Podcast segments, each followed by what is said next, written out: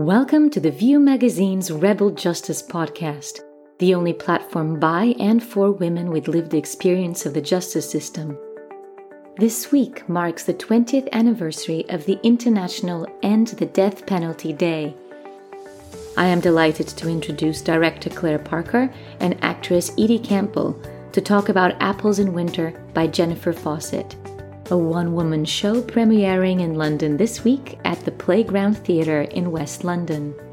This award winning play gives a voice to the mother of a violent offender who is on death row and asks for his mother's apple pie as his request for his last meal. The subjects this ambitious and poignant play covers are difficult and topical forgiveness, trauma, unconditional love, and how justice intersects women's lives. Delving into the emotions felt by the hidden victims of violent crime, Edie Campbell plays Miriam, the mother of a convicted killer who has been sentenced to death. The play focuses on the hidden victims, the families of those who are convicted, who are forgotten and neglected in the process of justice. In Apples in Winter, we glimpse a rare insight of their experiences and how they manage the seismic effects of having a loved one in prison convicted of a heinous crime. When confronted with the bleak reality and helplessness they face, families feel the shame and the stigma felt by those left behind outside the prison gates. A review by a prison volunteer declares this this play has the potential to be a catalyst for change. So, Claire and Edie, thank you so much for having this time to talk to us. If you could tell us a little bit about the background of the play and how you became involved with it. So maybe Claire, if we can start with you. Yes, although my involvement began with Edie because Edie asked me if I would direct. So it was Edie that found the play. So I'll let Edie, if that's okay. I was in Iowa City where the play had just been done, but I had missed it. And I was walking out of the library when a, a friend was walking in and she said, I've just seen this play and Lynchpin has to do it, and you have to play Miriam. So I was like, uh, whoa, okay, great, sounds amazing. So she then put me in touch with the author, Jennifer Fawcett, the playwright, uh, who sent me the script. I read it and thought, yes, this is an incredible piece of theatre. It's so beautifully, tightly written, it's very moving, it's very powerful. We have to find a way to do it. So we started with three public rehearsed readings in 2019 and then one in 2020 for an invited audience of people involved in criminal justice because we knew if we wanted to do it if we were going to do it we wanted post show discussions to give the audience the opportunity to respond to what they've seen to share their stories held by people who work in this field and then we were in negotiations with the Playground Theatre, and then COVID hit. So everything went on a hiatus for almost two years. And now here we are, finally opening the play on Wednesday. And Jennifer Fawcett is coming over from New York to be here for the UK premiere and to do one of the post show discussions. And we're thrilled, excited and I will say one thing about the post show discussions is from doing those rehearsed readings that we realized at the end the audience couldn't move mm. and that we couldn't just like turf them onto the street. So we the first Q&A was a spontaneous one with with with us. I said, "Well, let's just talk about this because people couldn't seem to get up from their seats." And um and we realized that everybody had something to say or something to ask that it mm. opens it's a play that opens a discussion which then is quite wide. So that's why we've got this whole um, schedule of, of speakers or participants. Amazing. Claire, do you mind just talking us through a little bit about the story of the play for the listeners who don't know? The story is of a mother, the, a mother of a monster, and her son is on death row. You're really good at this, actually, but on her, her son is on death row and has been there for 22 years. So this is a violent crime that happened 22 years ago. So his last request is that his mother bake him an apple pie. So the mother has to come into the kitchen in the prison and bake him an apple pie. And it's during the actor actually baking the apple pie that she then the story unfolds and, and she explains about her life really I suppose. And it, we we begin to understand the journey that she's been on and what's happening, and it's pretty powerful. She's trying to make sense of what happened 22 years ago, what happened to her lovely little boy and to her own life, and keeps trying to tell us the truth about what happened that night mm. and can't quite, can't quite. And then finally at the end, she's able to just give us what happened. And that is a very cathartic process for her to be able to speak the truth and to be heard and witnessed yeah in doing so I can imagine how powerful it is for the audience because just by you describing it to me, I had a big sensation on my chest just by hearing it. Um, Claire, was it difficult for you, or where were the challenges for you to direct this from a mother's perspective? And how do you feel how the mother feels about her son? I mean, I'm sure there's a lot of difficulty there to to connect to all that. Yes, but I think the nature of a mother's unconditional love for her children is complex. And I think what we see is a, a, mother who is pushed to the absolute limit to, to hold all of that together, to hold those cherished memories. And also his violent act. So to hold all of that in one heart, I think that we're all often challenged as parents or just even as adults, but I think we're watching somebody who's pushed to the limit. So I didn't feel it wasn't difficult. I think, well, we've said this, there, there, but the grace of God go I. Mm-hmm. So it's it's not even just in terms of being a mother, but just in how far we're pushed to love those people that we love when they do things that we can't control or that push us to the limits. So I don't think it was difficult. I think it was an exciting process of of really looking at that. And I think the writer's already written for us an, an amazing piece. It's brilliantly crafted. So it starts there and then there's the vision of that and then there's the exploring with the actor. And it was an amazing process. And i think just getting to all those layers those the multi layers of love and unconditional love and and the idea of justice and forgiveness and all of those issues they just it just was an amazing process wasn't it? It mm. just um it wasn't difficult. It was incredible. Wow thank you. Edie as an actor how did you relate to the role this mother in a very tragic situation and how do you feel about the man who committed this violent murder? Good questions. Um, I think I related to Miriam's heart. So I am not a mother myself. I have nieces and nephews and other children in my life. And I suppose acting is in, is entering into someone else's life, whether or not you've actually had those experiences. So the empathy that I feel for Miriam includes not judging her, loving her, in fact, falling in love with her as a human being, but also not wanting to have any judgment come across in my performance. So to not make it easy for the audience to go, oh, well, no wonder. She's like that. No wonder he did that. No one, you know, and she's over there. I could never be in her shoes. We want her to be so close to us that, as mm. Claire said, there but for grace go I. In our heartbeat, life can change. Mm. And how do I feel about her son? I think my emotions about him are as complicated as Miriam's. So there's love, there's fear, there's incomprehension, there's denial, there's so many questions about why and how and what went wrong and what did I do? What did Miriam do? What's my fault? What's my responsibility? What isn't? How to untangle that is really hard. And it's, those questions continue throughout the, the mm. play. She yeah. grapples to to understand what happened, but also to come to some kind of not conclusion, acceptance. but acceptance for herself yeah, I guess it's a lifetime process, isn't it?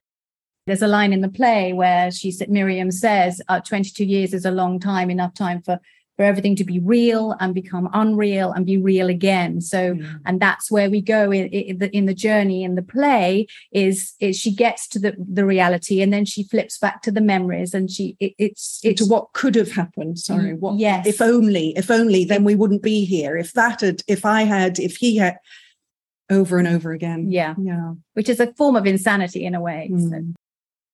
I can't imagine being in her shoes at all. So it's it's a very powerful story. And like to just see someone like you were saying, you're not a mother, but I guess we can always relate to this sense of vulnerability, unpredictability, connection, and what you mentioned so many times, the love that you'll have regardless of what uh, someone that is close to you have done. So what do you feel like the message of the play is and what would you like people to take away from it? So i think what lynchpin does and why this was a great fit for us this play is to it's to open a discussion.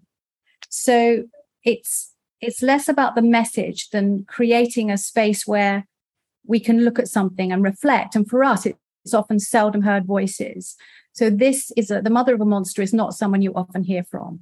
So to actually, first of all, let that voice be heard and then to open that up. And as Edie said, we try to make her disarm um, the, the, the character of Miriam so that there's the least judgment possible.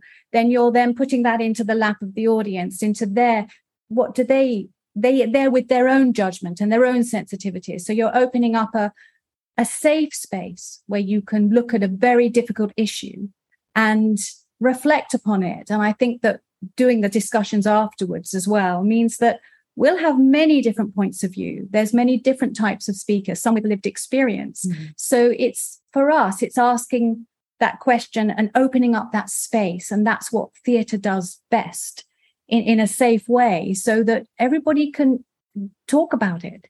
I think I don't know if I answered your question. If there's a message, it's to reflect and to find compassion. Mm. So the more we hear these voices that we don't often think about we don't reflect on, if we can find compassion, then well, there's room for healing and there's room for discussion, there's room for going forward. Well, we don't have the writer here, uh, Jennifer Fawcett, but I wonder because you probably have worked closely to her, this idea of the perspective of the the people who have been affected the families of, of the victims. It's it's very interesting. And do you know if jennifer where jennifer came up with this idea? Do you know if she had anyone close to her going through something like this? Uh, no i don't no. believe so. It came from um, she there's a video actually which you can find on our apples in winter page on our website where she talks about the genesis of the play. So you could have a look at that and it's in you can then quote from her words because that's out there but she talked about the uh, rituals around food i think there was a drama company look they were looking for rituals around food and she had this thought what if a, a, ritual around food was also part of a darker ritual mm. i hmm. think if i'm i'm not i'm paraphrasing it's not exactly what she said but so then that's how she came up with this idea and i i think she was pregnant at the time with her mm. first child so if you watch that video you'll you she explains very well where that came from but mm. yeah she talks about food preparing food for somebody is such a loving act it's love in action, and basically nourishment, and, yeah, and nourishing and sharing. And, and what if that gets turned on its head? And in doing so, you are taking part in another ritual, which is execution, which is something horrendous and the antithesis of love and nurturing. Yeah, wow. And she won the Smith Prize for Political Theatre with this play. That is wonderful. October 10th. It's the International End the Death Penalty Day. If you could share some thoughts about the death penalty, if you ever considered, you know, what alternatives there can be to the death penalty, especially since doing this play, if there's any insights that you have that you'd like to share. Well, I'm happy to speak. I mean, I don't know that we have any, or I don't have any insights other than, I mean, what we do as theatre is to open this up and I, of course, I have my own personal beliefs, but this is this is more about posing a question to the collective and the responsibility of the collective. And I think that a lot of uh, what Lynchpin Theatre has done and what would be interesting, I think, to us is, is about compassion, sharing, raising awareness, understanding around these issues rather than that we would say, be political about it and say either or. But you know for me it's about restorative justice. And i mm. think if we were to if we were to explore in the way that we can do safely in theatre but generally restorative justice and that knowing that what leads to these desperate acts what is society how and why has society failed these people that are so broken that they they get to this point in the first place? And if you look at it from a trauma informed sort of view which is all about really for us that our role in raising awareness of trauma informed violence or addiction or whatever it is is um is this is finding the compassion, restorative justice, and healing through that route, through sharing these stories. I'm sure you'll have a lot of feedback now in your run at the Playground Theatre. But through the, the readings that you've done already, did you have anyone related to the justice system who have come to see and have given you any any feedback? Yes, I. You may be thinking of, of something different, so chip in. Mm-hmm. But I'm thinking of um, several people who work in prison and said that the the play captures the inhumanity and the unnaturalness of that of prison as an as an institution as a place to be personal responses. So one person who saw it has very dear friends whose son is an addict. And so for him that was what spoke to him about the the play you know? So we yeah. all bring as an audience always whatever kind of art we're responding to, we bring our own lived experience with us and it will mm. touch us in those places mm. so different places for each mm. person potentially i think when um, edie first asked me to direct i had to take a little moment after i'd read it to to to see whether i would personally be triggered in which case i didn't want to put myself through it because i have uh, two sons they've grown up now one of them was a difficult teenager and and I I did really have to check whether I would personally be triggered before I took it on. But actually, it's it feels like such an amazing project to share, mm-hmm. and uh, it's something about it is uplifting in the in Miriam's journey, and the fact that we do need to have more compassion and and that if I have those feelings that I couldn't even face about my sons, but we can safely face, then I think that's a really really beneficial thing to do mm-hmm. And to be able a gift to be able to give in a way the other thing that's been hugely encouraging is the response we've had from people that we've contacted who work in criminal justice they don't know us they've never heard of the play but their response has been immediate to say yes we'll come and take part in a post show discussion yeah. because it seems so important yeah. and relevant. So they are giving up their time. They're traveling from all different parts of the UK to come and and yeah. be with us. And on October the 10th, we have Paul Bridges from Amnesty, who five years ago set up the Amnesty, the UK against the death penalty kind of um, section um, area. Yeah. and then human rights artist Ricky, Ricky Romain, Romain who is going to be with us that night as well and has worked with Amnesty previously. And beautiful, beautiful, very searing artwork, a lot about containment and refugees and political conflict. Yes. And the arts. Yeah. So uh, there's so many different angles with all of these mm. different people that are coming. There's like two a night, apart from the first night. And I think by the end of it, we'll have heard so many different angles. And that's the point is to yeah. open a space where everybody can contribute. And I don't know that there are solutions or answers, but you're certainly closer if you can at least open that space. And start to see those that we have othered for so long. And there's so much division in the world right mm-hmm. now and othering to yeah. see realize we're not that separate. We're yeah. not different. Yeah the more we, we can break the down them and us yes. the more that's broken down the better the collective the better the health of the collective. So that's you know that's lynchpin in it? Yeah. And this concludes our podcast for today. Thank you so much, Claire and Edie, for talking to me about this powerful production. We wish you every success and courage. Apples in Winter runs at the Playground Theatre, Latimer Road, West London, from the 5th to the 15th of October. Tickets are available at the website theplaygroundtheatre.london. For more information on ending the death penalty, check out the links on our description. And for more insight about the way the justice system affects women, please check out our website, theviewmag.org.uk, and our social media accounts on Instagram, LinkedIn, Facebook, and Twitter. You can also subscribe to our quarterly digital magazine for just £20. Thank you for listening.